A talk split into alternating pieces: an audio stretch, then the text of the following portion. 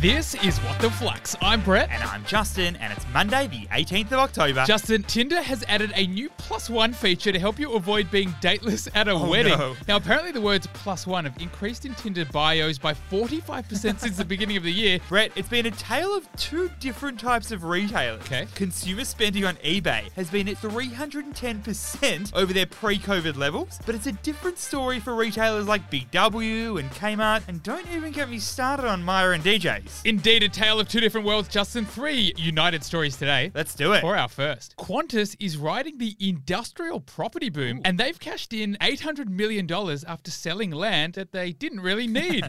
This crew needed a win, Brett, if you ask me. So, what is the story? Mm. so, Qantas has had a pretty tough couple of years. Mhm. International borders have been closed, 330 days of travel restrictions. It has not been sunshine and rainbows for this crew. In fact, Justin, the CEO of Qantas actually said that COVID was likely to cost Qantas $20 billion in lost revenue by the end of the year. That is not very good, but here's some good news. Qantas has now banked more than $800 million after selling some extra land that's sitting next to Sydney Airport. now, this massive piece of land, Justin, it's said to be one of the most valuable in the country because it adjoins the airport. They want to pay down debt that they've been building up during the pandemic. Very responsible stuff, Quanny. And Justin, once it's signed, sealed, and delivered, this will be a record smashing sale for the industrial property space. So, what's the key learning here? Industrial property is any property that's used for industrial purposes. Think warehouses, factories, pretty much anything that's designed to manufacture or store goods. And they are hot property right now. Get this, Justin. Australia's industrial property sector is tipped to hit $120 billion by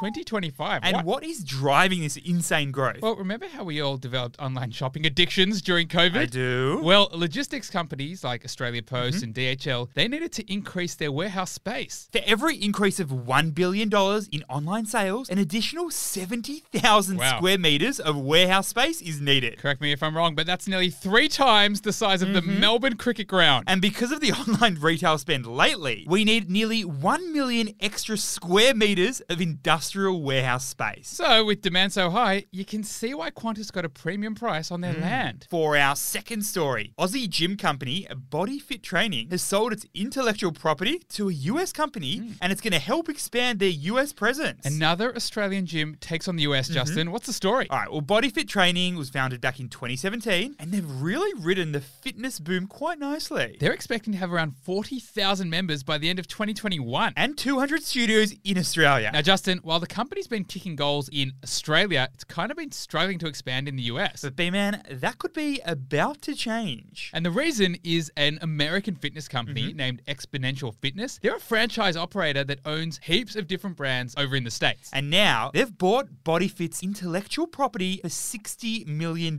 So, what's the key learning here? When a company's created a blueprint for success and wants to expand, there are a few ways to commercialize their intellectual property. We've got the typical franchise model. You know, the Maccas give you the license to sell their scrumptious burgers, the ingredients for their delicious Big Macs. But they'll tell you what your staff need to wear, control your marketing, and set performance quotas. Mm-hmm. And then there's the license deal. you know, kind of like the model that CrossFit uses. They license their name and logo, but the licensor can market their gym with much fewer rules. And in this case, Brett, BodyFit has taken inspo from CrossFit. They're getting paid $60 million by Exponential Fitness for their license to open in the US. Nice. For our third and final story, DoorDash has started selling even more ads in its app as it struggles to boost its revenue. DoorDash, Menu Log, Uber Eats, Deliveroo. I cannot keep up these days, Brett. Tell me more. Well, DoorDash is the food delivery platform that was founded back in 2013. It serves more than 450,000 merchants and 20 million customers. Now, despite all this, Justin, DoorDash has never seemed to turn an annual Not profit. surprising for a tech company. They reported a net loss of $102 million for the three months to June 30 this year. So, DoorDash is thinking of all the new crazy ways to increase its revenue. So why not chuck in ads? So, they are.